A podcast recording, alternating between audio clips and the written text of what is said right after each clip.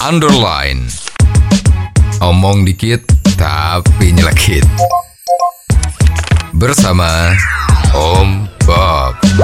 Temukan di channel YouTube Om Bob Indonesia.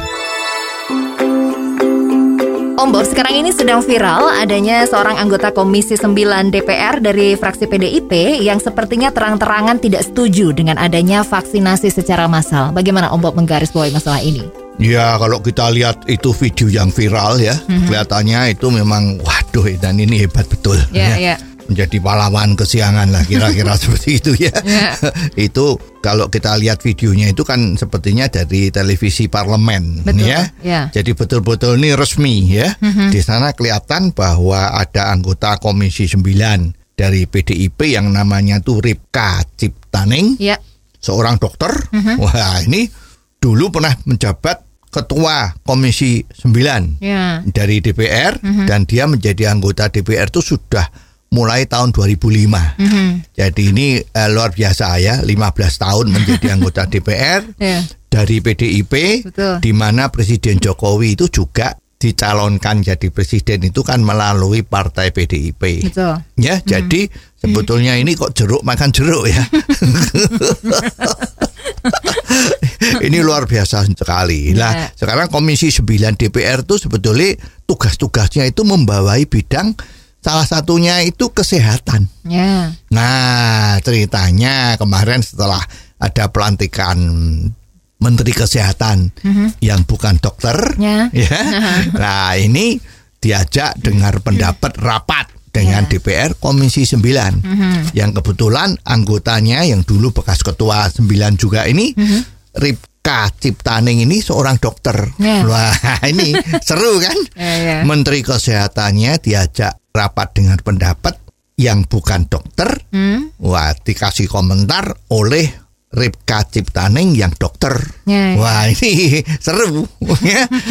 Itu statement dari Ripka ini sangat keras Ya, ya. ya, ya. Dia sempat berkomentar bahwa apa betul cairan yang disuntikan ke Presiden Jokowi dan pejabat-pejabat itu betul-betul dari Sinovac bikinan Tiongkok. Ya. Nah, di antara kita jangan sampai ada bohong ya.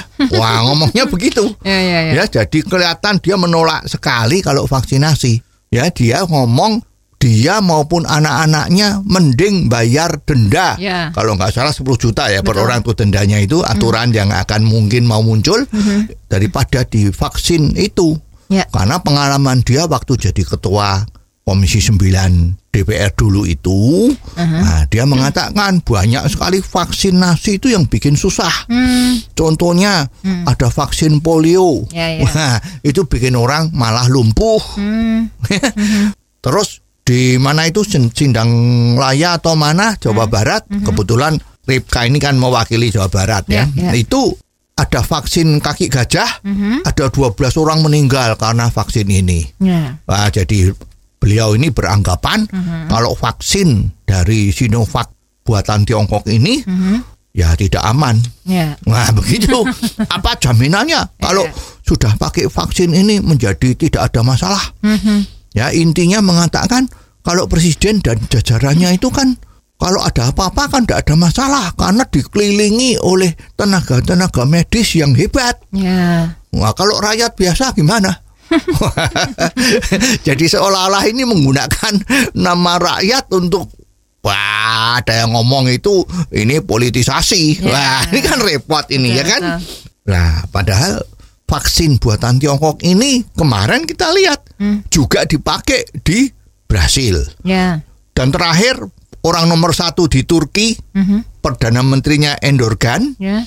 ya Turki itu kan terkenal sekali toh negara yang Islamnya banyak juga ya Betul, betul. mungkin lebih banyak dari Indonesia secara prosentase ya itu juga disuntik pertama kali dilihatkan televisi live. Kalau dia disuntik dengan vaksinnya dari Sinovac itu. Ya. lah ini gimana? Nah, kalau ini melakukan secara terbuka anti terhadap vaksinasi ini kan ya bagaimana? Kalau zaman Orba kemarin Mhm. atau di negara komunis ini besok ini sudah hilang. Tidak tahu di mana ya. Iya, iya. Seperti kemarin tuh Jack Ma itu lah ngomongnya Hilang. mengkritik sedikit pemerintah. Hmm. Nah, Jack Ma ini sekarang nggak tahu di mana kan. Betul, betul. Nah, kalau dulu zamannya Orde Baru, Hmm. kalau ada yang seperti ini ya udah hilang. hilang dari peredaran ya, Betul. tidak tahu ada di mana ya. Jadi mestinya yang seperti ini itu ya repot ya ada teori yang mengatakan orang yang memang dalam hatinya itu kalau tidak baik yang nganggap orang lain tidak baik ya. Jadi maka banyak sekali ngomong di Indonesia itu agak susah Ya. karena Indonesia itu termasuk untrusted society. Wah, jadi semua ada yang dilakukan oleh pemerintah maksudnya baik tetapi selalu dicurigai. Ya. Lah ini salah satu contohnya ya. Jadi ayo sekarang kita harus pakai akal sehat supaya negara kita bisa maju. Oh, jadi begitu ya Om Bob. Jelas deh sekarang. Terima kasih Om Bob untuk waktunya. Sampai ketemu lagi di waktu yang akan datang. Underline. Omong dikit tapi nyelekit.